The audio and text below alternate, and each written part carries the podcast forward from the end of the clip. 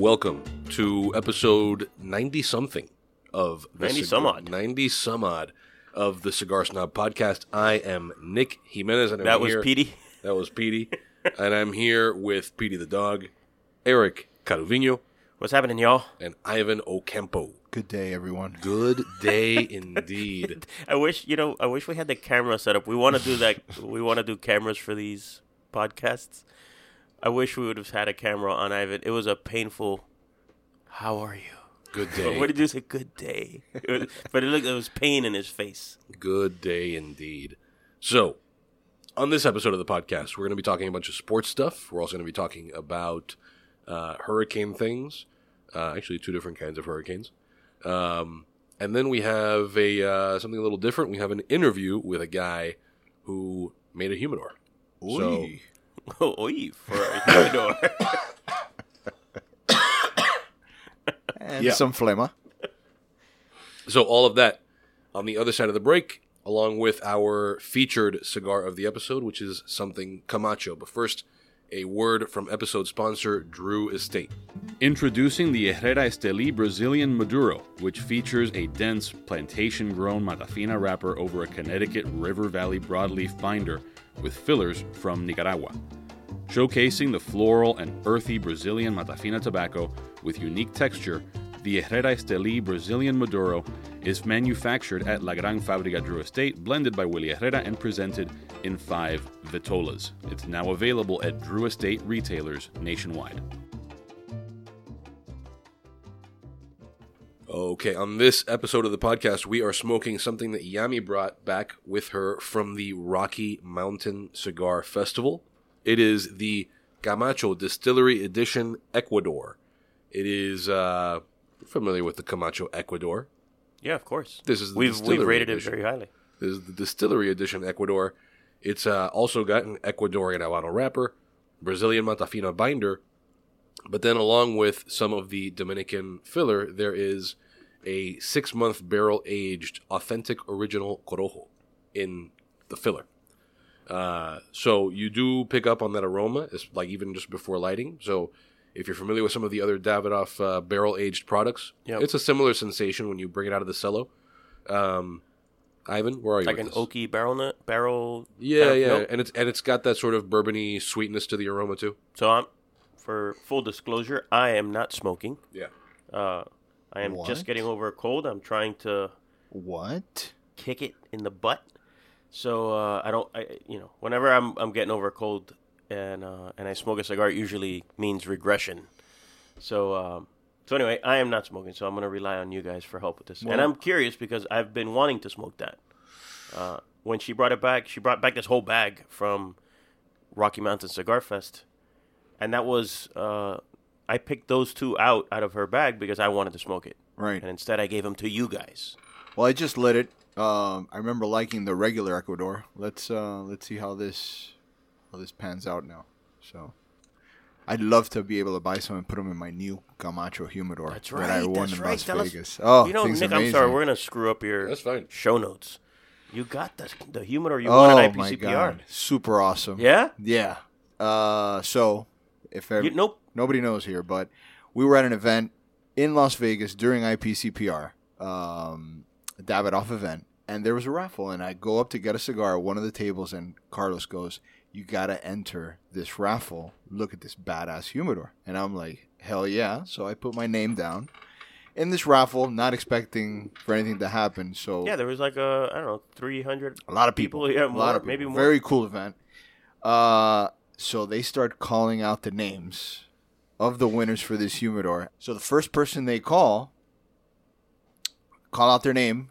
Uh, they call out once, twice, nothing. They go on to the next person. They cycle through like three or four different people. Yeah, because because they did it at the end of the event, and a lot of people had already left because IPCPR. You have a lot of events to go to, right? Correct. I'm just you know kind Sure, of sure, sure. laying down the, the True. Uh, however, we stayed. Yeah, we did stay. There's free booze there and was free, free booze. cigars. There was free booze and cigars. So we so we stayed, and lo and behold, after the third or fourth person that wasn't there, they call out my name, and I, I was, was I was shocked. My my jaw hit the floor because we normally don't enter Right. raffles because you know we're a vendor, so we're you know Davidoff and Camacho they advertise in our magazine, so we prefer for the people who are at the event to you know the retailers Well, or whoever they are this- to win the raffle. this but whole this one's a little story- different. I was gonna say this Yeah. whole story is more evidence that you prefer. Correct. That's, Ivan has other preferences. that's true. No, not true. I, I, I'm in the same boat. I'm in the Yeah, yeah, same yeah. boat. But this one was a little bit different. I, th- I thought this one you you know was fair. Correct. So I win. I'm very King in the castle. super happy about it. Excited. Uh, give them my information. They mail it to me. Thank God because I had enough luggage to bring back. Yeah. So they mail me the thing.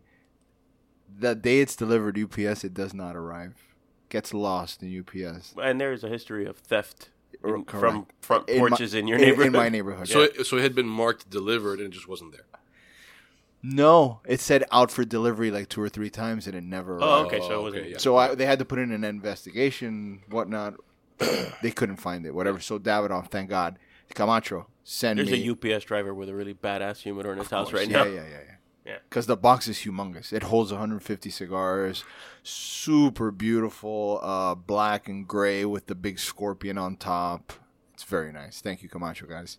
we I- need I- some. We need some pictures. I like how like understated the humidor is because sometimes when like there's branded, they're just very over the top, and it's things Yeah. that like yeah, if I had a cigar lounge in my home, that'd be cool. But this seems like, especially for a humidor that size, it's not It- unreasonable to have it visible. No, no, it looks like uh, it's big, but it's almost like minimalist style, which would blend very well in my living room. So, yeah, Yeah. it's nice. Yeah, you posted it on Instagram, right? Yeah, Or I don't it's know. I'm telling you, the I don't know whether part- your thing is hardest- public or Yeah, it is. It is. The hardest part is going to be filling that sucker. So. Where should people go if they want to see a picture of this thing? They can go to your Instagram. What's your Instagram? Ivano God. zero one. Is it zero? I have no I- idea. no, it's I have it's it's Ivan O underscore zero one. Yeah, that's it. Yeah, I'm pretty sure. that's sure. it. So go Um, check it out. Yeah, go check out the picture there and, and comment. Comment, uh, and also if you have the first humidor, let us know. Let us know who stole it. if you're the guy who stole it. yeah, if you're running Oh, around there stealing it is. humidors, I figure there's a good chance that you are part of the thief contingent of our audience. So let us know. Yeah. give us a little shout out. That is beautiful, man. Yeah. Good stuff. Cool. So um, we're gonna do a little bit of sports talk, right? So we're gonna lead, not because this is most important, because I'm probably the only one at this table who saw this fight, uh, but Affirmative. but because for segue purposes, it made most sense to leave football for later. Um, so we had talked about Khabib Nurmagomedov fighting Dustin Poirier at UFC 242. If you were not following any of that news, spoiler: Khabib won in dominant fashion as he has been doing for just about every fight for quite a while. Uh, there was a moment there where Poirier looked like he had stunned Khabib with a with a punch to the mouth, uh, Mouth. to the mouth.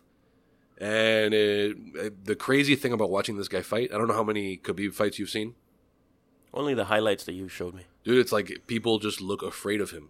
People that normally are down to like you know box normally or th- like everybody changes their game plan and it's extreme caution from start to finish until he inevitably gets his hands around you. What round did he win in? I want to say th- round three, so about halfway into the third round. And they're fi- five minute rounds. Yeah, yeah, and it's the same every time. It's like he just exhausts you until finally, like, yeah, then your arms are by the third round, your arms are too weak. The only thing I've seen from the highlights is that he doesn't stop coming. right? Yeah, It's, it's just nonstop. nonstop. well, and you know what was like interesting no here? breather. Yeah, what was interesting here was that it, it wasn't quite that way. It was, um, I mean, once he's on you, he he doesn't let go, and the the like if you've seen like even just you know regular uh, freestyle wrestling or whatever, and the like the best wrestlers are the ones that are able to not only execute a particular move or position, but move between them without putting any space between them and you, and that's what he does so well, right? He's there's no breathing room. Uh, so Poirier is a boxer. I think he's a jiu-jitsu black belt as well, but he's known more for boxing. And Nurmagomedov did a good job of keeping a lot of distance until he was shooting. And Poirier is not a kicker, so he was throwing kicks, but it's like those kicks are not gonna, you know, do much. Uh, so anyway, long story short, Nurmagomedov uh, wins that fight. The uh, Barboza Felder rematch was also gotten very really good at saying his name. I'm, I've, I've said it a bunch of times. I practice in the mirror. I think so. Yeah, I uh, would have just gone with Khabib. Norma Ged- Gabed- What is it? that's it. Yeah, Yeah, Norma Gededov? Gorbachev. yeah. Gobedov? Nor- Norma Norma Gorbachev. Norma Gomedov. It's, uh, it's, uh, Gobedov. no, it's- Gomedov. Gomedov. Norma It's Gomedov. Gorbachev's Norma wife. Gomedov. Norma Gorbachev.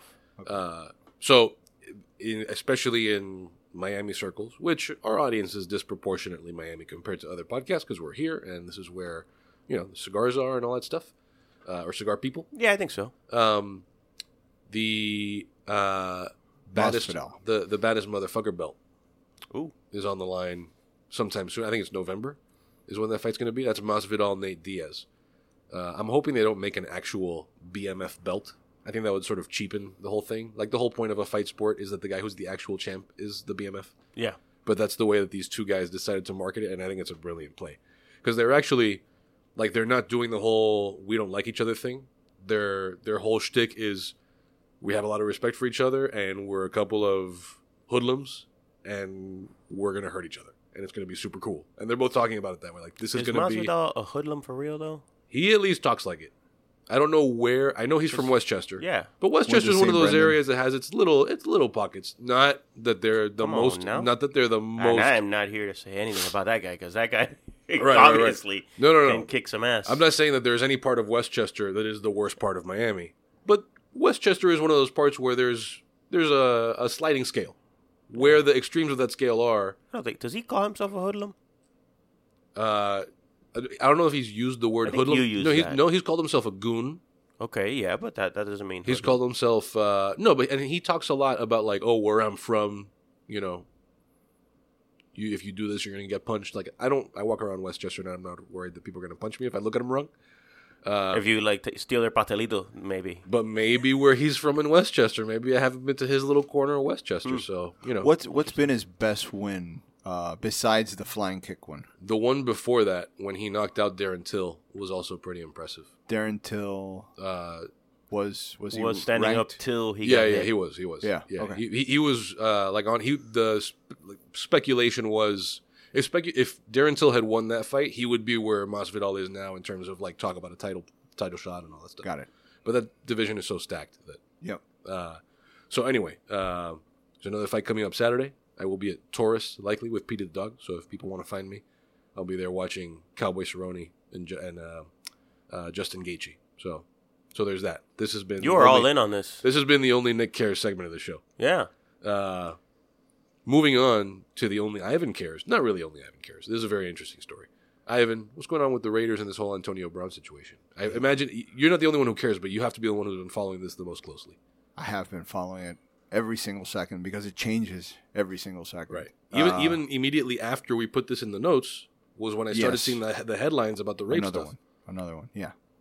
The alleged rape. Right. So, Well, the yeah, rape stuff, like Sure. allegations. Sure. But yeah, so I'm a Raider fan. Super excited about getting the football season started with supposedly the best wide, one of the best wide receivers in the league.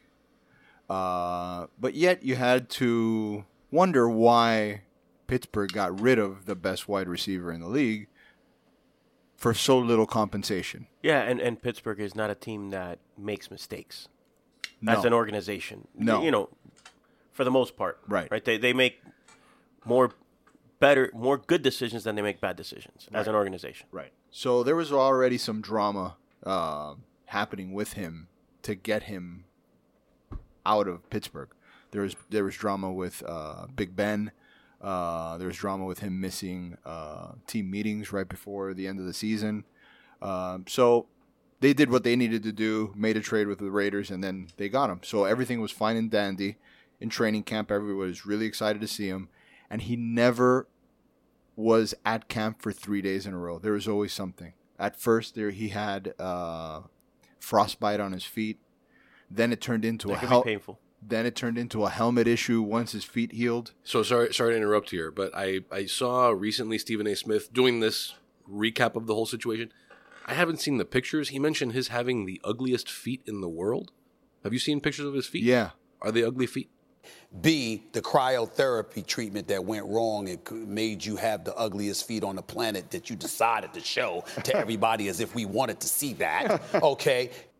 they're all. I, I don't know, All athletes- That's very yeah, subjective. they're, they're pretty but they were up. jacked up. Yeah, Well, but I, that's but that's why because I was thinking Stephen A. Smith is singling out this guy's feet. They must be Stephen nasty A. feet. Smith is nasty into one. shocking. What? Yeah, when when you're looking at a man's feet and they're all full of At a blisters, they're, man's they're- feet. they're nasty. Man feet.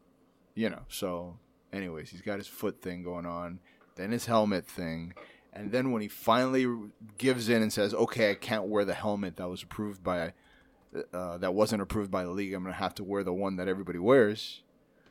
Then he gets fined from the Raiders for missing all the practices where he decided not to show up to because of all these issues that he's had, and then he posted it on Instagram. Yep. So when he posted on Instagram, the next day at practice, when he shows up, he goes after Mike Mayock, The general manager of the, the team. general manager of the team. Uh, threatens to fight him, punch him in the face, calls him a cracker. Players have to pull him off. These are all alleged things, also, right? No, this is not alleged. no, I think that was on No, video. that happened. Oh, that happened. Oh, no, yeah, this is not alleged. I thought he had like denied calling him a cracker. And, No, no, no, no. That all happened. Okay. So, all of this happens before the start of the season, a couple days away. So the Raiders somehow are well, not somehow because he had enough. They had enough evidence to be able to get out of this thirty million dollar guaranteed contract two days before the season starts and get rid of, get they get rid of him. So then he goes ahead So and no money on the books. no money on the books. He posts this video about he's free as a bird. He's Yeah. happy to get out. What have backyard. you? He signs with New England the day after. I, again, it's one news story after the next. Yeah, next. he has the dominated the news for the last couple weeks. Goes to New England, and then the next day, now this rape allegation. So it's it's always something. Always something. Yeah. Always something. So So now, So he's supposed to play against the Dolphins on Sunday yeah, with this rape allegation. I don't. Ten Yeah. things can happen. Yeah, who knows? Who Yeah. knows? so now that all that has come out, do you feel any differently about the Raiders not having him than you did when all of this began? So, as a Raider fan, watching the Monday night game, which was great because they played well, Yeah. after every touchdown, the entire stadium was yet chanting "Fuck AB, fuck AB." Yeah, yeah. So that's kind of what you feel. It's not. It's not that you have you know any ill will against them. It's just that you're like, listen, we It's don't not need that we you. have any ill will. Just fuck him. Fuck Yeah. him. Right. We don't need you. So, Uh, Derek Carr looked good. It was a good night on the KC. We'll see. They got a tough stretch of, of games coming up. They got like KC, Minnesota, Chicago, San Diego. It's a lot Yeah, of good to start the season with two of the rivals, right? Denver, KC, back to back. Just happy football started. That's Yeah. the that's the best best news. Yeah, I'm, I'm going to enjoy the football season like vicariously through Ivan's Raiders because the Dolphins are just not watchable. Yeah. Did you happen to see the video that we did uh, with Mike Beltran? I haven't. I've been. I have it like queued up, like I'm ready to watch Yeah, it, yeah. but I haven't seen it. So so we'll put we'll put links to to that in this uh, in this episode's page. And also, did you guys see? I, I sent the link, but maybe you had already seen it on Le Batard. They interviewed the kid who made I the heard it. video for Antonio Brown. I heard it. So you know the video that I'm talking about. Yeah. So they interviewed the guy that made it, and he gives the whole story of how that video came together and the media insanity that this guy got caught up in. He's like a 25 year old video editor, and he was being cited as like the social media guru that orchestrated the move of Antonio and so, so, um, and then the whole speculate, the whole thing about the phone call that was recorded that's It's- used in that in that Crazy. video. It's so crazy. So he's telling the story about like they make the video and it doesn't have that phone call over it. I don't know if you've heard the story, but it doesn't have that phone call. What's the owner's name? I'm blanking now. No, it wasn't the owner. I think it was rather. Gruden. It's the Yeah, coach. yeah, Gruden. So Gruden uh, is you know they they have this phone call, but they had made a video when Brown thought he was staying with the Raiders that the whole tone of the video was very different. It was like you know more of a I'm a Raider. Like I'm no, not going he, anywhere. no. He says, I'll tell you verbatim.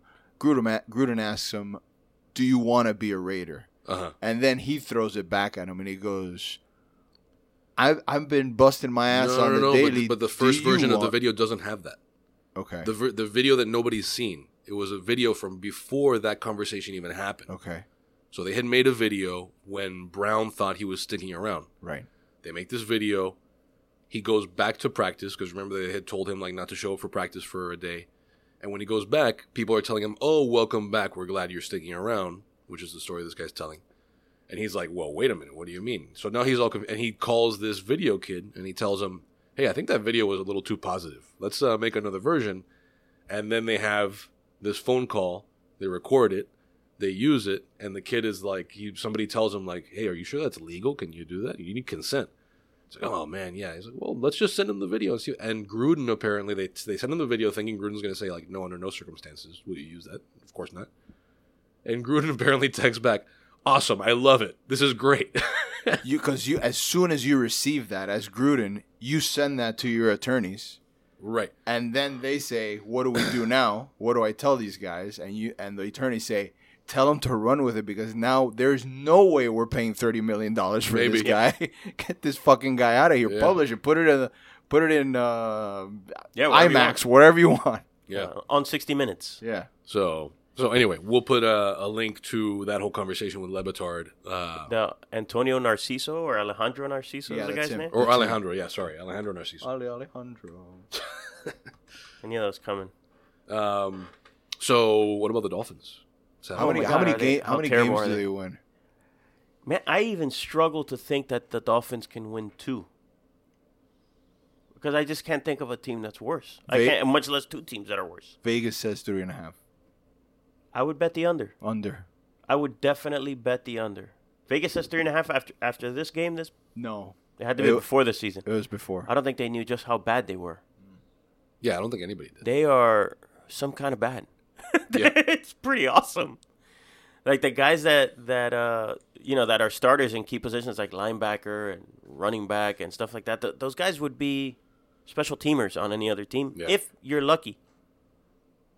So there's so, that. Yeah, so they're they're they're pretty terrible.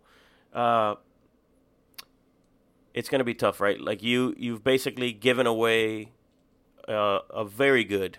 I'm not talking about generationally good or anything, but a very good left tackle, which are kind of hard to find. Uh, you've given that away with the hope of getting obviously more picks, which is what they got. And so the idea is you you're parlaying that into a starting quarterback for the next 10, 15 Yeah. years Yeah. Does that work out right and that's the that's the interesting thing to watch over the next couple years but as a dolphin fan it makes this year as i said completely unwatchable So would you say? So here's let's by the way tur- unwatchable I, I watched almost the whole thing let's make this uh let's make this a thing with the listeners, right? Do we want to do something like if we're guessing how many points they give up over the course of the whole season? okay That might be uh what was the first game score? 59 uh the ravens put 59 on it The Ravens put 59. At this pace, they'll score 5,826 points against them. So yeah, maybe uh, let's not even see what we're giving away, but how about like if between now and the end of the month? That's yeah for 'cause the next month for the next month. If somebody tweets, we'll gather all of the number guesses, but if you we'll also we have to open it up to other other avenues not just twitter sure. So they can also email. You can also email feedback at cigarsnobmag.com and uh, and give us your your annual total points scored against the Dolphins Yes. this season. I think that'll be good. You have you have about a month Yeah. to give us that answer. And what do we do we want to say what we're giving away? I don't know what we're giving away. It'll be good. It'll be good. Yeah, it'll be something good. cigars and, and swag and maybe a humidor. I mean, Subscription maybe? Yeah, of course they'll throw in a subscription. Sure. Okay, cool. Maybe So- a T-shirt. So we'll do all that stuff. Uh, all right. And before we move on to Is it, is it who nails it on the head, or is it let's do whoever comes closest without going over. So someone's gonna get the stuff. If you say Somebody's- closest without going over, Yeah, yeah, yeah. someone will get let's- it. closest even if you are over. How's that? Like if you guess 100 points over and the closest under was 500 points Yeah, away. but now you're. But when you do that, you open it up to a tie. Sure, yeah. So But you, no, but it can be a tie. People can guess the same number and still be under. There's always tie possibility. that is true. But only one of them will win. Only one of you will win. Just go ahead and guess. We'll make up the rules later. But somebody will get stuff. So give us your best guess. Um, okay. One entry per person. Schmooze. Uh, okay. So uh, we're gonna read a thing about El Galan before we go back to football, but this time college football, which both of you are on the same uh, on the same train. I'd rather talk about a galang. Yeah.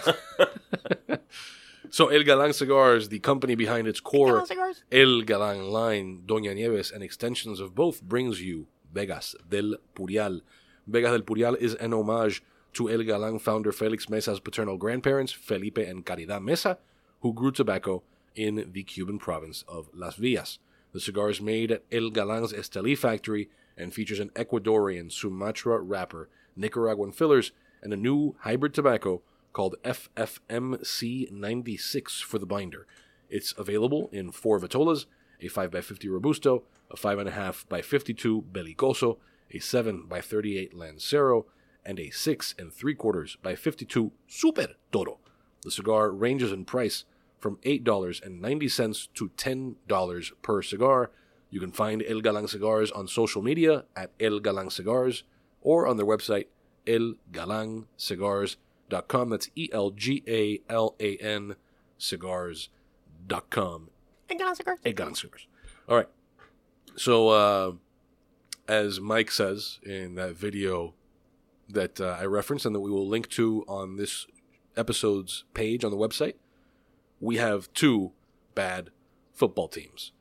So, what are the uh, what were the thoughts of the two Canes fans as you watched the second debacle? Yeah, so the, the the first game is different, different right? They weren't expected to win, and they had uh, put in a really good effort. They should have beaten the team. Uh, they should have beaten the, the Gators, but they didn't, and so it is what it is. But I, I thoroughly expected them to beat UNC. Not like a blowout or anything, but I expected them to beat them. And uh, I just They were I- favored. they were favored by four and a half. Yeah. Uh, it's hard for me to think like, what if you have a decent kicker? If you have a decent kicker, you're probably two and zero right now. Right? Isn't that? It's that. It's just. It's hard to to swallow that pill. That if you have a kicker that can hit a 27 yarder, you're you're two and zero as opposed to zero and two. However, you are what your record says you are, and we're 0 and 2. So it's it's really uh, it's a tough time for Canes fans right now because you see the product on the field, you see it getting better, but it's not quite there. There's always a little mistake. There's always a little, uh, just one little snafu that messes up that final drive, or one little thing. There's always one little thing. Petey, you all right, buddy? Uh, there's always that one little thing that messes up uh, and so I think I think what we're looking at is a very young team. Uh, that's gonna take some time to mature. I, I, you know, hopefully they can they can put together a decent enough season to keep the majority of the recruits that they've got on board for 2020. I think that should be the focus. But uh, but yeah, they're not that far from being a from being two and zero and having beaten the number eight team in the country at the time. So I don't know. How do you feel about it? I feel like they need to lower their academic standards. I don't think so. I think they have the talent. I think it's. I think they're just young. You know, like the Canes that have suffered from uh, kids, and this is self-inflicted. I'm not saying like uh, external forces. Uh, th- they've had a lot of good players leave early. Players that were good enough, obviously, to leave early and go to the NFL, but not like they they probably hurt themselves for leaving early. But all teams so, have that, though. No, not like that. No, not not when not you have like a, um, you have like a an okay defensive tackle who would have been a senior. Uh, you have an okay guard or a good center, and he leaves and he doesn't even make it to an NFL team. Man, you should have stayed one more year. What are yeah, you doing? Yeah, I don't know. So there, there's a lot of those. Well, I mean, come on. You have the example of. I mean, this is a little bit older, but Brad Kaaya left early. I mean, that was That was boneheaded. that was a terrible, terrible move by him. Right? th- I he plays he another year. He plays another uh, senior year. Right, anyway, Yeah, but I you, remember. you I think re- all of them suck anyway? But uh, no, but all the all the, I remember back in the day, it was I, they had a streak of, of first round uh, They- picks well- going every year. But it wasn't like most juniors. Of, yeah, there were there were juniors. There were seniors. There was a combination of everything. Uh, and now they couldn't even sniff anybody to get drafted in the first round. There's no talent. I don't. I, I- I don't know. Yeah, I'm disappointed totally in this team. yeah, How's that cigar though? I like the cigar, man. I'm getting like um, I was trying to figure out what the flavor was, but it's like a, a roasted granola.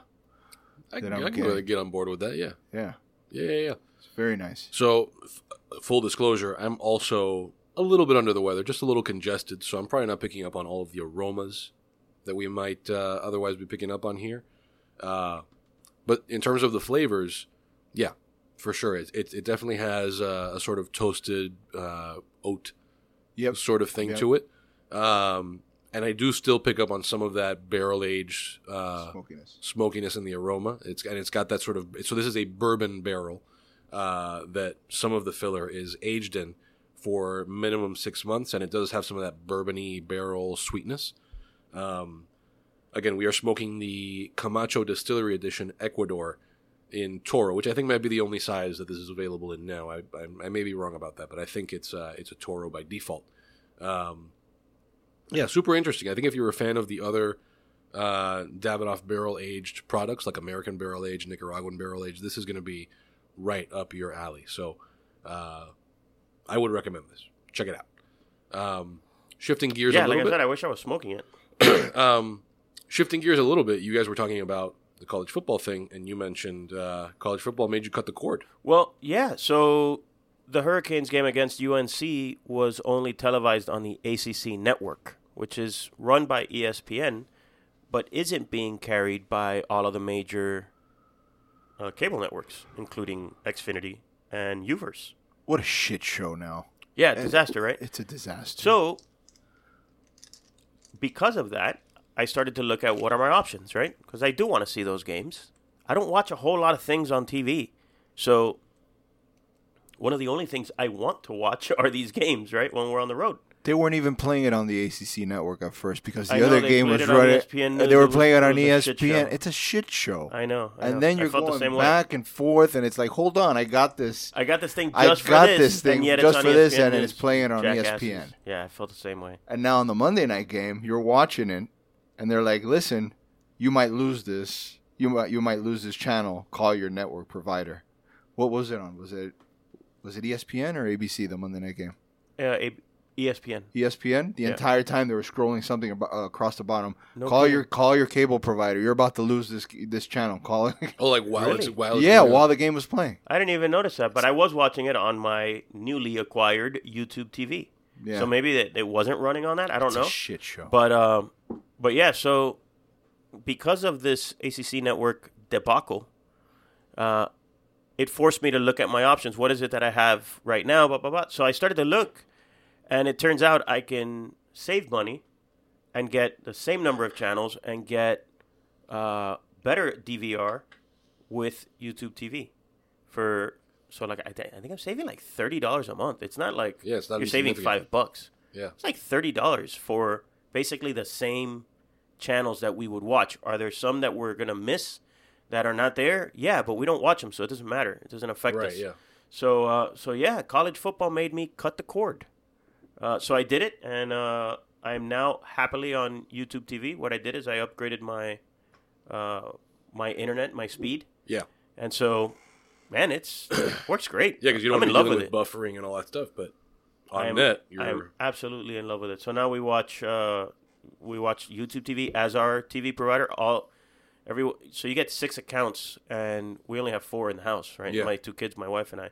So everyone gets their own account. So when you when you go to YouTube TV, you can switch to Right. your account that has your preferences of the things that you like to watch. nice. So pretty sweet, like a customized little Yeah. TV uh, experience. Yeah, So- even even in terms of that user experience, it sounds better. Yeah, I'm I'm psyched with it. I'm so far I'm enjoying it. Uh, again, we don't watch a whole lot of TV, but what we do watch is usually sports. Yeah. So, uh, Good and, stuff. and the kids watch like uh, American Pickers and, and car related things. Cool. So right, we have so- all of that. So So before we move on to uh, that interview that I mentioned, we were going to play you at the end of this episode. Uh, we're going to drop a quick mention here. There are probably other organizations out there, maybe even some in cigars, but the one that we are most aware of here, just from social media and all the rest, is uh, the CLE Foundation. Is uh, working to get aid materials to uh, Bahamian victims of, hur- of Hurricane Dorian. So CLE of CLE cigars. Yep. Uh, so this is Christian Eiroa uh, and and his I presume his family's or his his company's foundation. Um, and I'm looking here at um, at an image that they put out, sort of letting people know how to get in touch.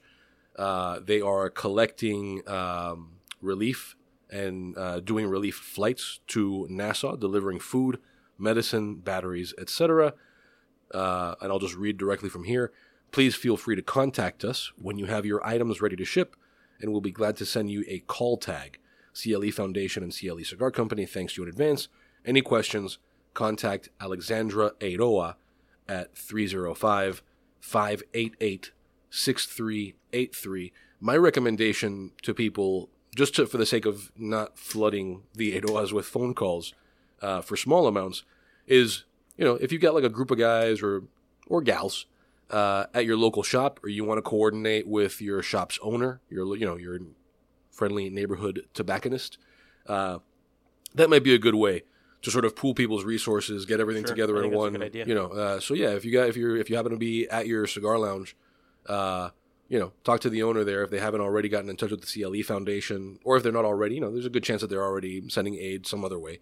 But if there's nothing going on there, uh, CLE Foundation is one option for getting aid to the Bahamas. You know, there's another storm like right outside the Bahamas right, now. right? Yeah, yeah. now. Wild. about, I mean, it, it doesn't look like it's going to be powerful, but the last thing they need right now is Yeah. is more stormy weather. No, no, no. So- I, I think they would be freaked out about it. I'd be I'd be freaked out about a thunderstorm. Yeah. if it was coming my way. I uh, I said so in my uh, in my letter from the publisher, um, on in the magazine that's coming out now, and uh, man, I've been impressed by the way South Florida has rallied, and and donated. I think uh, I think it was mentioned that uh, eleven million dollars in in donations have poured in. And I don't know how they can track that Yeah. but uh, but that was uh, that was the last estimate that I that I heard. That's that's pretty serious. Yeah, yeah, Eleven yeah. million dollars in in food and water and, and For sure. clothing and whatever it is is pretty impressive. So uh, I am I'm I'm proud of uh, I'm proud of my peeps down here. For they've sure. uh, they've stepped up for the Bahamas. All right. So uh, with that, we will transition. Uh, actually, let's just do our parting recommendations first, and then end on that interview thing. That sounds good. Uh, so I will lead with the parting recommend. Ivan's making the I forgot about this face, but you have a little bit to think about something. Uh, I will lead with two recommendations, with which buys Ivan a little more time. Recommendation number one: the Joe Rogan Experience, which of course is Joe Rogan's hugely popular podcast. The most recent episode, although for all I know, by the time we're recording this, they put out another one. But you can go to YouTube to watch his interview, which came out I think yesterday with Bill Burr, and they're talking about all sorts of stuff. Two comedians jibber jabbering, but they're smoking cigars through the whole thing. Uh, I couldn't quite tell what they were smoking, but they are smoking cigars. Um, you know, which Joe Rogan generally just reserves for like when a cigar smoker comes into the show. Uh, Bill Burr obviously is one, uh, more frequent anyway, and uh, so yeah, they're smoking cigars through the whole show, and it's just cool to to see that out there. I mean, these are two of the biggest comedians in the game, and uh, that's what they're doing. So check that out. Uh, we'll put a link to that in the show page as well. And second recommendation, another interview, the Rubin Report, which is Dave Rubin's uh, YouTube-based uh, interview show. He did an interview with Tulsi Gabbard, who is a Democratic presidential candidate. Uh, I had seen her speak a number of times, um, but this was especially interesting, I think, because you know his he's got like a little bit more of like an independent shtick going, and I think she, uh, especially now that she's not making debates, I think she's become, as far as I can tell, one of the more honest brokers in uh, in that Democratic field. Not somebody who I see myself voting for, but it was like a refreshing thing in tone and in openness uh, to watch check that out. sort of makes you wish like man i wish they would just cut the shit with all these debates with 20 people on the stage and just do this just do Yeah. you know hour long sit downs god knows that you're already you know it's not like you're pulling time away from what? Pretending to love a hot dog at the local hot dog place on every campaign stop? I think this is a lot more a much more productive way to do it. Joe rogan also did one with tulsi gabbard and sh I, I, I was very impressed with her there as well. So uh you know again not somebody i would vote for but at least i came away from it thinking like you know what? If she was the president i would at least like i'd be disagreeing with somebody i liked You know. Yeah. Yeah. So anyway, So my uh my recommend uh, mine is not really a recommendation. It's more of a of a question. I uh I'm heading out to Germany in a couple weeks, and so I know Ivan. I know you you took German in high school, and I think you failed it. Yeah, right? no, but I came close. But uh, so I've been, you know, every time I go over, I go to. I, I was in Austria last year. Now I'm going to Germany, and every time I'm in those Germanic countries, I struggle, man. I can't understand. Any, you know, like if I'm in Italy, I can understand a little bit of what's happening, right? If you're in France, I can kind of understand a little bit of what's happening. Uh, but man, in Germany, I got nothing. I am lost. Reichenstaut, and you're like, what? was was that a word? Or that was No, it's like generically not. German It was sound. a combination. It was a combination of, uh, of Reichenstaut. words. Yeah, yeah, yeah. Uh, so anyway, that shows you how little I know. And uh, That's a great name for a Nazi beer. Reichenstaut. Reichenstaut. I like it. The third Reichenstaut. The, Ro- the Reichenstaut. Uh,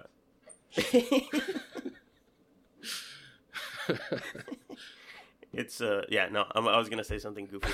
Uh, so Babbel is uh, is a cer- is an app that I downloaded, and I wanna I wanna know does anyone have any recommendations on on uh, learning a language quickly? I'm gonna go with this Babbel thing, but I'd love to hear if somebody has any recommendation on you know like what, what was the uh, Rosetta Stone. Rosetta Stone or, Yeah. or those different ones? I, I saw somebody on social media recommending. I think it's called Duolingo or Duolingo. Duolingo. So I'm getting my recommendations right here. Yeah, yeah, but but yeah, tweet them. Tweet them at Cigar Snob Mag, right? Yep. You don't think this is a little late? It is a little late. It's like Yeah, I'm a Rosetta Stone in three days before I I, just head want I want to be able to say bathroom and uh, food and water. Uh, Hit me. a lot of a lot of words in German are very similar to English words. Uh, 'cause it's like the sister language or whatever. Is, is water like uh, Vasa or something? Vater. Vater? Yeah. Oh, okay. What am I thinking? Yeah, got- so, I got yeah, water, so I got- yeah, I got so that. Give me- Water, give me bathroom. Like for example, nose is Nasen. You know, so a lot of the words are very are very similar. There's some words When they start talking fast, there's yeah. no way I understand anything. Yeah, I, I'm lost. Like I'm the guy standing. Yeah. What helps is like I think knowing the verbs, like uh, like I am, you will, or the. I, actually, I don't even know if they're verbs or not, but like how to say I am, you will, Yeah. I want, uh, all that sort of stuff. That helps. So So, if you pick up the I want, I want, uh, I need, you're going, you're doing, like once you get those, you kind of understand what direction the conversation is going, even though you don't understand. So what's Yeah, I what's I words. want? Do you know? uh, ich brauche. So, Ich Yeah, that does sound like that does sound Yeah, like Ich English. so- brauche Reichenstaut. uh, ich brauche eine Reichenstaut. that does sound like English. You're right. so, And that concludes your German lesson for the day. Ivan, what you got? uh, okay. Uh, I wasn't prepared for this, but I did order pizza uh, this weekend. I'm not a big Domino's fan, but I used their mobile uh, ordering system, and it was the most user-friendly, easiest thing I've ever I've ever done. The pizza, it's not gourmet. It's not. It wasn't terrible. It was actually pretty good. Uh, but the online ordering through my phone was the easiest thing I've ever done. I recommend using it if you want like no brain, just like ordering food, Yeah. easy. It tells you, all right, it'll be done in nine minutes. I walked into the store. I walked in. They had the pizza ready for me. I just walked out. It was super smooth. How much is Domino's paying you for this? how much is Did you get- Rosetta? how much is Rosetta Stone paying you? Did you get a free pizza for this? no. All right. So, uh, finally, we you didn't are. have to end it like that. I, I wasn't mad. I was joking. No, I was kidding. Um, so uh, yeah, that that concludes the normal, regularly scheduled portion of Hey, I your. just saw the. uh, You just sent me the picture of. Is that Antonio Brown's feet? Yep, No, those are Nick's. those are, those are my feet. After I did my cryotherapy, Yes. Uh, okay, so then I, I'm sorry. I apologize to Stephen A. Smith. I do agree with it. Those are the worst feet I've ever seen. uh, so uh, we are going to conclude with a handful of shameless plugs for ourselves, and then that interview we mentioned. So you can find us on cigarsnobmag.com slash podcast. That's where you'll find all the episodes of the podcast. Also listen to us and subscribe and rate and review us and all the rest of that stuff on Apple Podcasts, Google Play Music, SoundCloud, Stitcher, and Spotify, and a bunch of other things. Uh, yeah, and follow us on social media at Cigar Snob Mag Please do. on all that stuff. Uh, make sure you go and subscribe. 18 bucks for the year. Uh, we'll understand if you want to hold off until the end of the cane season to see if uh, No, or the Dolphins. dolphin season. I'm sorry, the dolphin season. See if you get your free subscription. Uh, but don't don't do that. Maybe you have too. You can never have too many copies of Cigar Snob magazine lying. So yeah, don't forget, give us the total points scored against the Dolphins for Right. the entire season, whether by Twitter or Facebook or email. And also tell me what you uh, what you think I should use to learn German in about a week and a half. There you go. All right. So with that, here is an interview uh, that I did by phone with Lee Weitzman, who is the founder of Weitzman Furniture. If you go to Weitzman, sorry, LeeWeitzmanFurniture.com, Weitzman is uh, W E I T Z M A N. So LeeWeitzmanFurniture.com. The very first item on there is his William humidor. That's the first humidor he made. Uh, this was a client who's had a lot of custom pieces made for him. Uh, I believe he reached out to us, Yeah. right, and let us know about this humidor. And it's a pretty beautiful looking humidor. Um, this guy's stuff is all It's gorgeous. like if you're, mid-century style yeah, stuff. if you're into that mid-century modern look, uh, and and we get into a bit of that, so it, it kind of makes sense. He's actually from Detroit, Yeah. uh, so it's got that very like you know golden age of Detroit kind of look to it. I, I totally I was into it. Yeah, yeah. So anyway, with that, uh, here's that conversation, and we'll catch you next time. Auf Wiedersehen. Later. Introducing the Herrera Esteli Brazilian Maduro, which features a dense plantation grown Mata Fina wrapper over a Connecticut River Valley broadleaf binder with fillers from Nicaragua. Showcasing the floral and earthy Brazilian Mata Fina tobacco with unique texture, the Herrera Esteli Brazilian Maduro is manufactured at La Gran Fábrica Drew Estate, blended by Willie Herrera, and presented in five vitolas. It's now available at Drew Estate retailers nationwide. So yeah, let's let's start with talking about the the humidor. Uh, the the one that I'm aware of anyway is the the William humidor, which people can find on uh, Yes. Lee LeeWeitzmanFurniture.com, and at least for the time being, it's, Right. it's sort of like the first item that's highlighted there. Uh, tell me a bit about uh, about that project. From what Eric mentioned to me earlier, this was a, a custom request, and and maybe it was your first humidor job.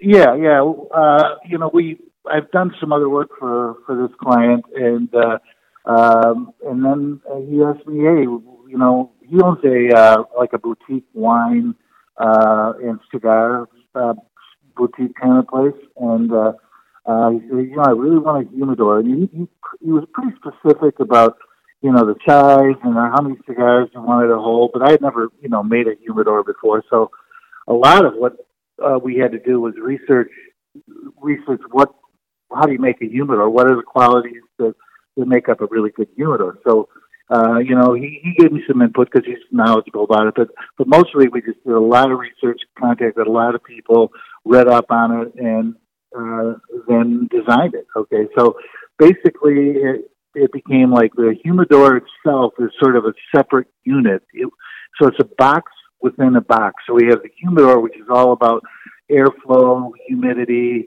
uh, see, sealing everything, and you know allowing you know like for example the, the bottoms of all the drawers have slots you know milled into them so that even those those areas uh, have uh, airflow, and there's a about a two inch uh, gap between the actual humidor box and the decorative uh, box that it that it sits inside.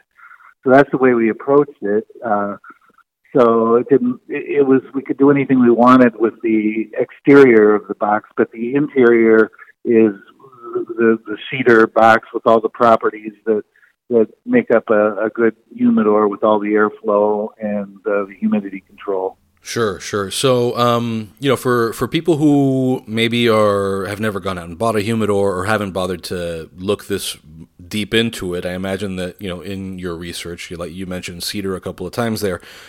Tell people who maybe have never really uh, done that research why cedar. Why is cedar such a ubiquitous material in all this cigar storage stuff?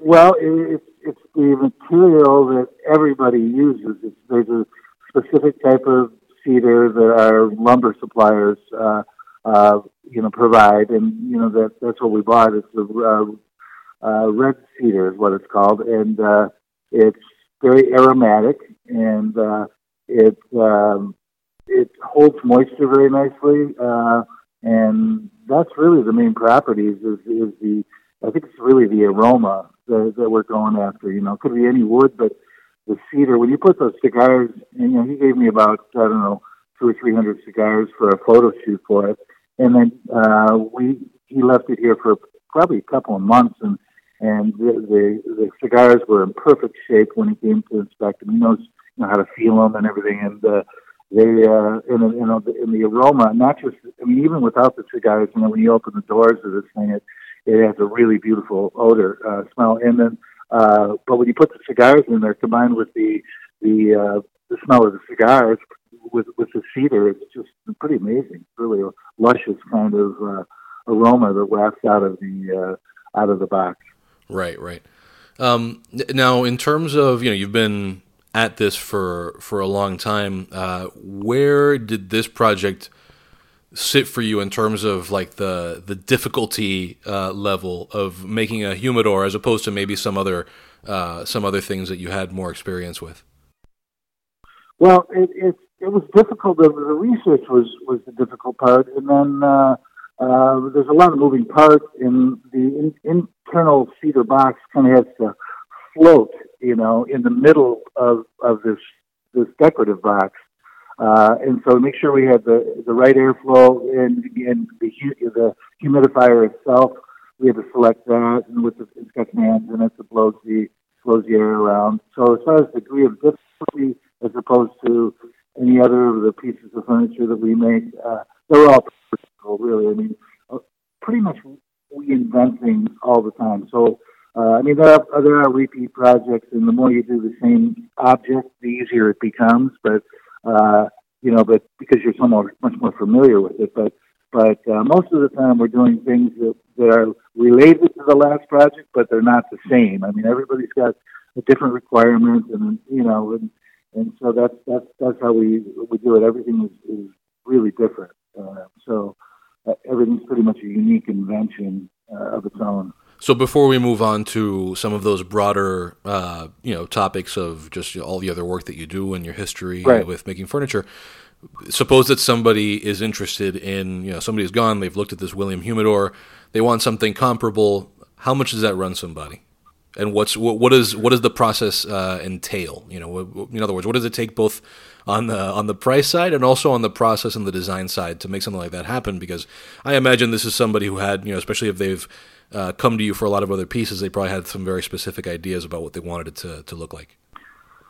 Yeah, usually, yeah, usually what we do is we'll, you know, we'll develop, you know, the, the original concept, which is uh, created by speaking with our client, okay? And, okay, what is it you want? And then, we, you know, we take our notes and our measurements, and a lot of times we will either, if, if it's not a local project, we'll rely on photographs uh, and uh, obtaining dimensions from the clients and stuff like that. So then, uh, so that we start with that. We have the concept. We really don't know what it's going to cost, um, but we have a somewhat of a ballpark idea in our heads just based on all the other things that we do. For example, a high gloss finish is a very expensive, and right off the bat, I know that that's going to add several thousands of dollars. Okay, as opposed to like an open grain finish, which you know you can sort of see the texture of the wood, uh, but you don't look into it it's sort of like holding a rock, a stone under the water. It gets, you know, it gets quite more, you get more beauty out of it when it's wet. And so the finish sort of is like a wet, you can think of it as a wet coat. And then the high gloss finish even accentuates that a little bit more.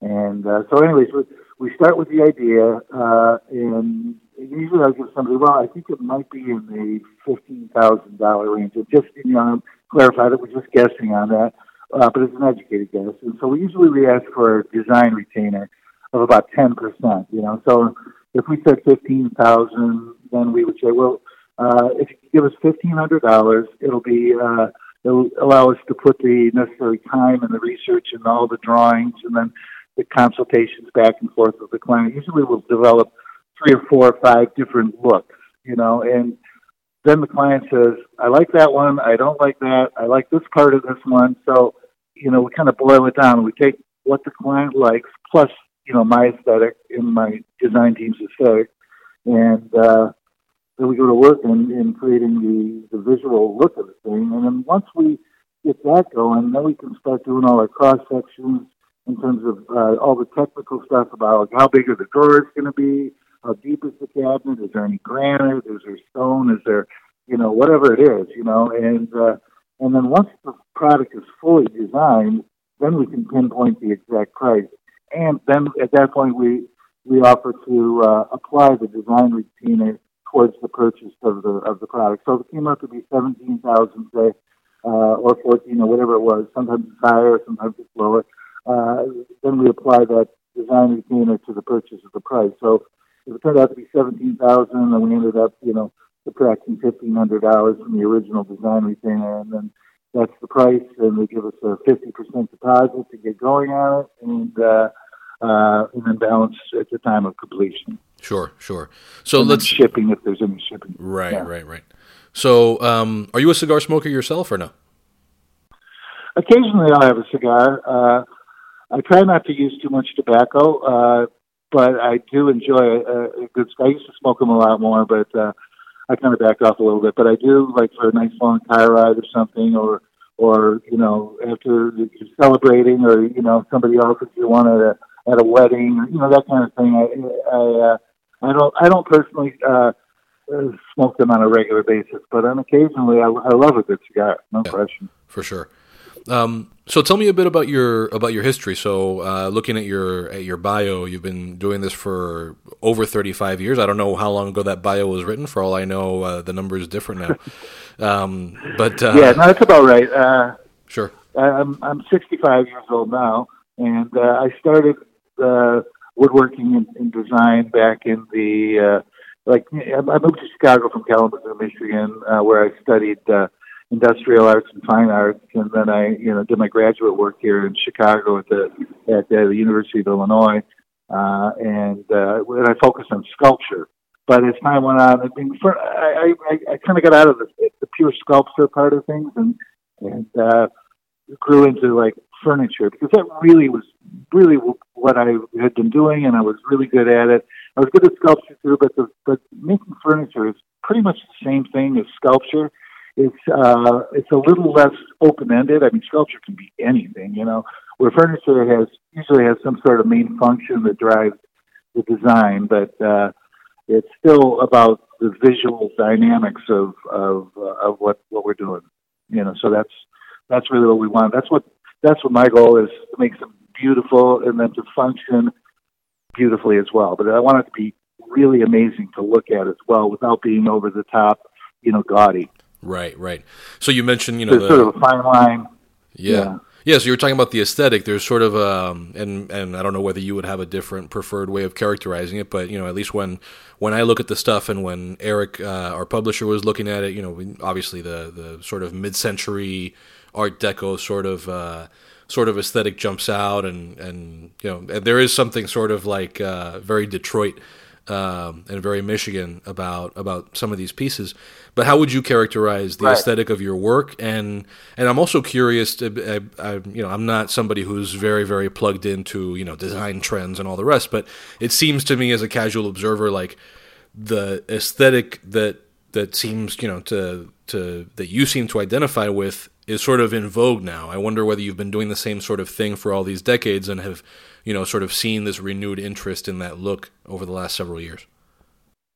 Well, you know, when I when I first started designing uh, furniture, it it was a little bit more like the craftsman type of style. But as I as I sort of began to mature, it kind of evolved into this sort of like deco look. It was never intentional. That I never I never said, you know, I want to design Art Deco furniture. It was never never anything I set out to do.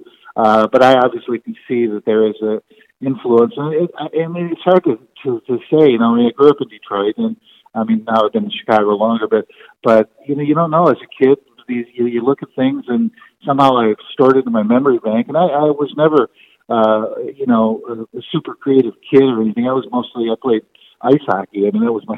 I grew up in Detroit, so I played all the way through uh, Division One in college. And it wasn't until after I graduated from college my first time, which was on a uh, ice hockey scholarship, that I was sort of like standing there. I wasn't going to play pro, um, and uh, I was I was pretty much done with it. Really, I mean, it was just like a lot of work. And it was kind of a relief to get away from it, as much as I loved it. But uh, so I began, you know, just sort of just luckily or by random, ended up like you know looking at the uh, roommate board at the, at the college at Western Michigan in Kalamazoo, and uh, uh, you know, so it was like, oh, hey, here's a here's an apartment I can share a house with these other people, and, and they were artists, and uh, you know, from the art department, and it was just it opened up a whole new uh, world for me because I'd already had this really strong interest in woodworking, um, but I didn't really know where to plug it in. So as I, you know, began studying the art, I could see how I could apply my skills as a as a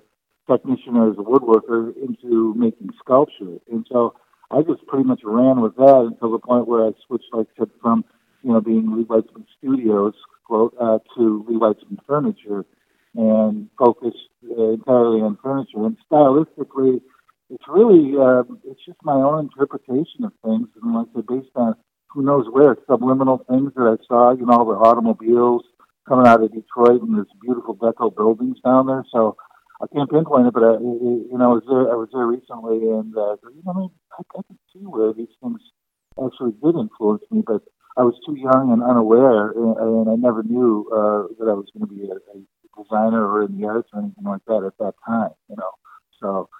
Um, but once I got once I got going with the art, it was a place for me to sort of transfer my athletic uh, energy into something that that could last a lot longer, you know, unless I wanted to coach or something. The older you get, you know, you're not going to play anymore because you just can't do it.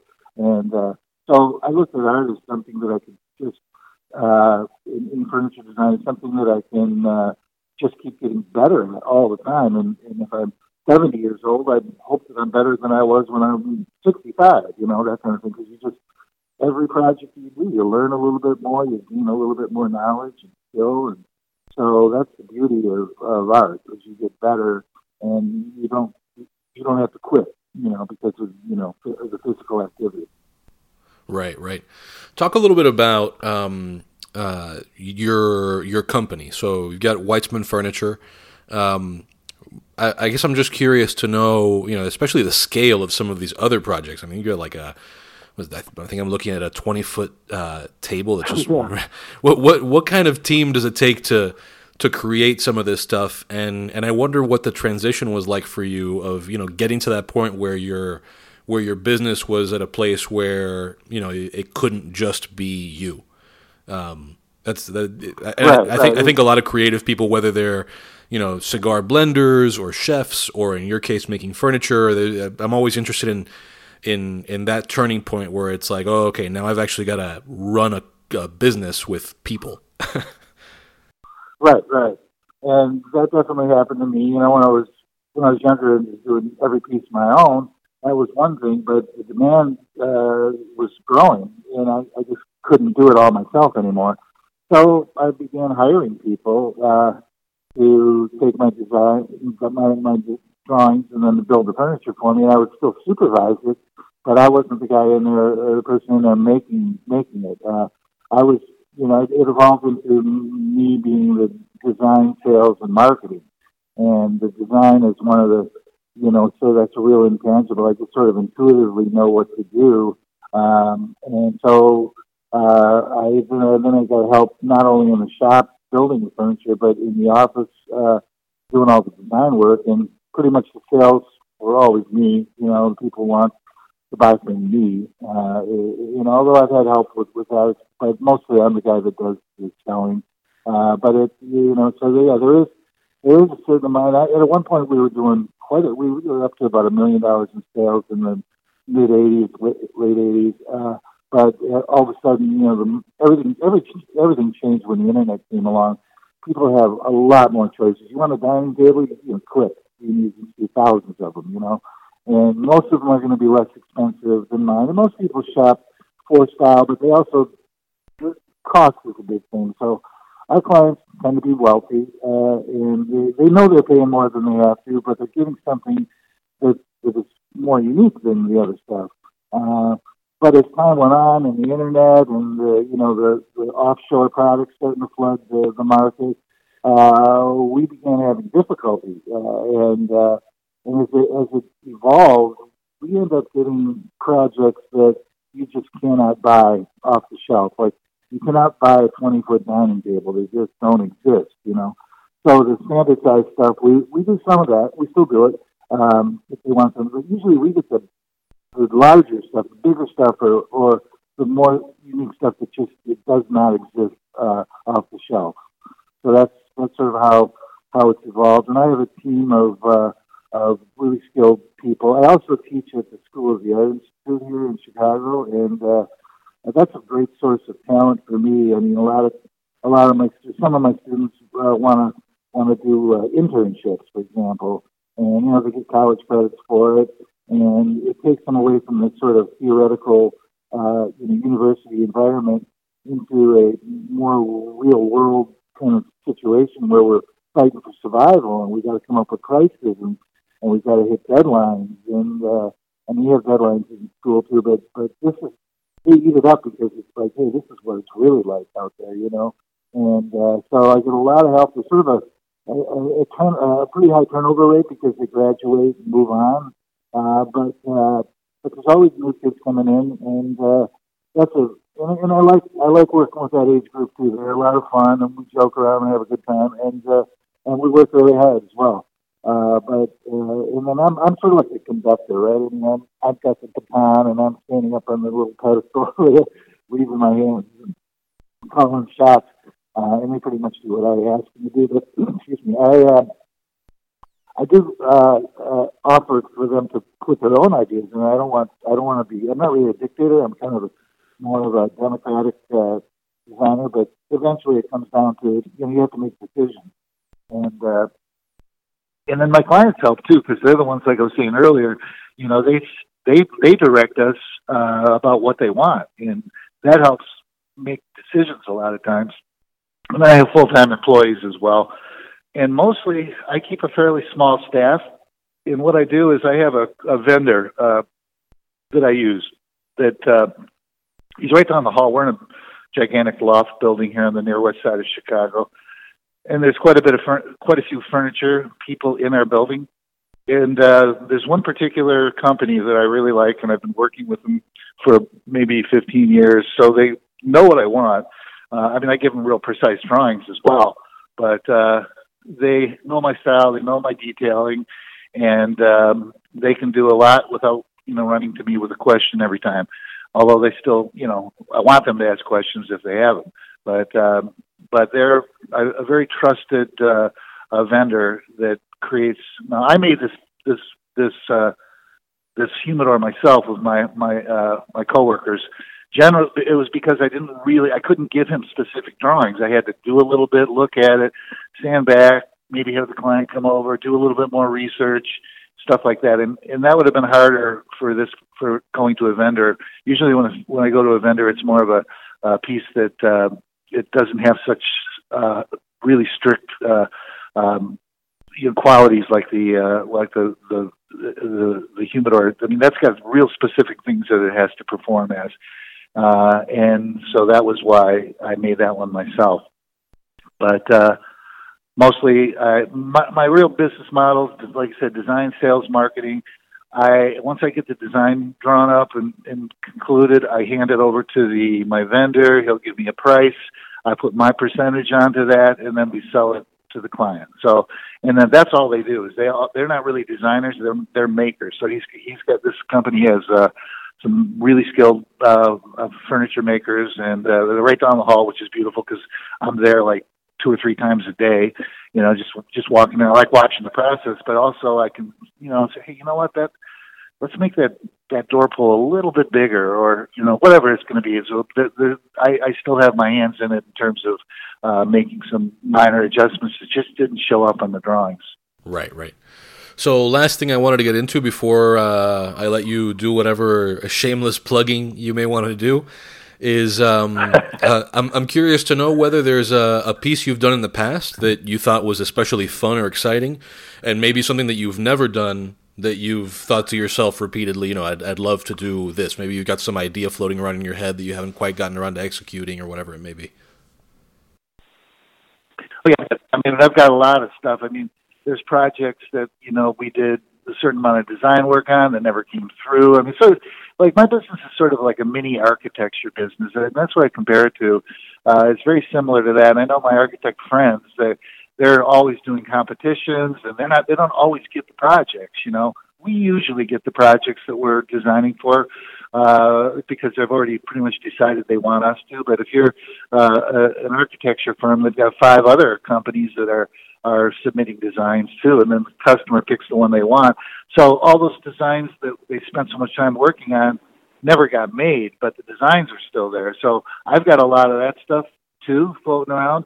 And uh, and as far as like, uh, I mean, as a designer, I'm kind of like, um, I'm only as good as my last piece, you know, because I guess there's some sort of insecurity, like you kind of keep proving yourself every time. I don't know why, but but uh, uh, it's so the the newest pieces are usually my favorite pieces. I mean, I have other ones that that are sort of you know you, you sort of hit a home run on. It's like sort of James Taylor's uh, Fire and Rain, where everybody loves it. And he has to play it at every concert and stuff like that. You know, so there's a few of those that and they'll they'll they'll sell. But usually, uh, usually a design will last for a year or two or three out there where you get. I don't know. I don't know how this happens, but you know, then all of a sudden it slows down, and it's not like the you know, because I, I hope that my designs are pretty timeless. I mean, but they do seem to like, uh, you know, there's an energy created by doing you know, new work that is intangible, and I don't know somehow it makes it through through through to our clients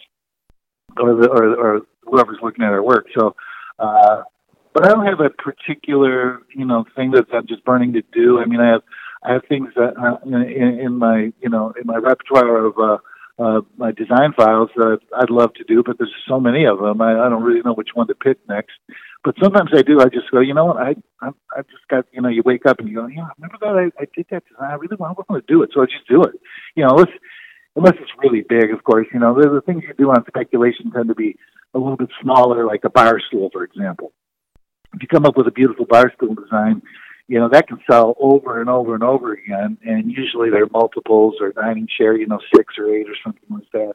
But personally i like doing the uh, sort of more whimsical kind of uh creative pieces that kind of put a smile on people's face when they see it just because there's something clever about it or you have you walk up to it you're not really sure how to open it you know if it's a cabinet like a, a door. So you, know, you can see that it's a cabinet but you know there's no there's no regular, like the humidor has a real obvious pull, but a lot of times we'll do things that are more whimsical, and you kind of have to figure it out. And uh, and uh, and then once you got it, it's not really that complicated. But at first, you don't really know how it functions. And I kind of get a kick out of that. That's kind of fun to to watch people explore it, and then as soon as they figure it out, they always smile. You know, so I like putting a smile on people's faces whenever I can. Absolutely. So, like I said, uh, I think we'll we'll wrap it up with uh, letting you shamelessly plug whatever you want to whatever you want to plug here. If you want to throw out some URLs or whatever people may want to do to follow you on social media, um, where where should people go and how should people get in touch? Well, uh, I don't really have a major plug or anything like that. I mean, um, Lee Weitzman Furniture. That's the name of my company. That's that's where you would go, and if you if you type that in, uh, it'll probably take you to the website. Uh, social media. We we goof around with uh, Instagram, but um, a lot of our work is uh, our business comes from word of mouth. I mean, that's one of the toughest parts of maintaining a, a, a successful business for me is um, you know there's been some slow periods where you know you don't you, you're wondering well what's going on the, the phone's not ringing we were finishing up our last project and then all of a sudden you know something will come through and then another thing will come through so it's it's kind of a roller coaster as far as that goes, uh, because we don't have a really, you know, we're small company. We don't, we're not, we don't have real deep pockets here, and uh, so I can't go on a, you know, two hundred thousand dollar, you know, advertising campaign or start doing full full color ads and all the glossies that I'd love to do. So there's an element of uh, frustration and not being able to do as much as I I want, and w- wish that we could do that, but you know you live within your means and, and try to try to reach out there as far as you can. So the best thing, if you could somehow remember my name, uh, you know, Lee Weitzman Furniture, uh, that would be where you would go uh, to to find. And our website is our is the tip of our spear. That's that's where we we really really inform people, and we try to maintain that and keep putting new pieces up there. Good stuff. And I'll just note for anybody listening that uh, it's Lee Weitzman, W E I T Z M A N, right? That's correct. Good stuff. All right. Well, thank you very much, Lee. I really appreciate it. Yeah. Okay, Nick, and uh, just keep me posted on uh, what's going on and anything else we can. If you have any more questions, feel free to give me a call. And I really appreciate you uh, uh, doing this interview with me. It's, it's, it was good. I was kind of looking forward to it. I, I'm all dressed up and everything. I can't say the same for myself. I'm not dressed particularly well right now. All right. Not wearing shorts and a t-shirt. No, okay. All right, man. Thanks, Thanks a lot. Really appreciate it. Take care. All right. Bye. See you.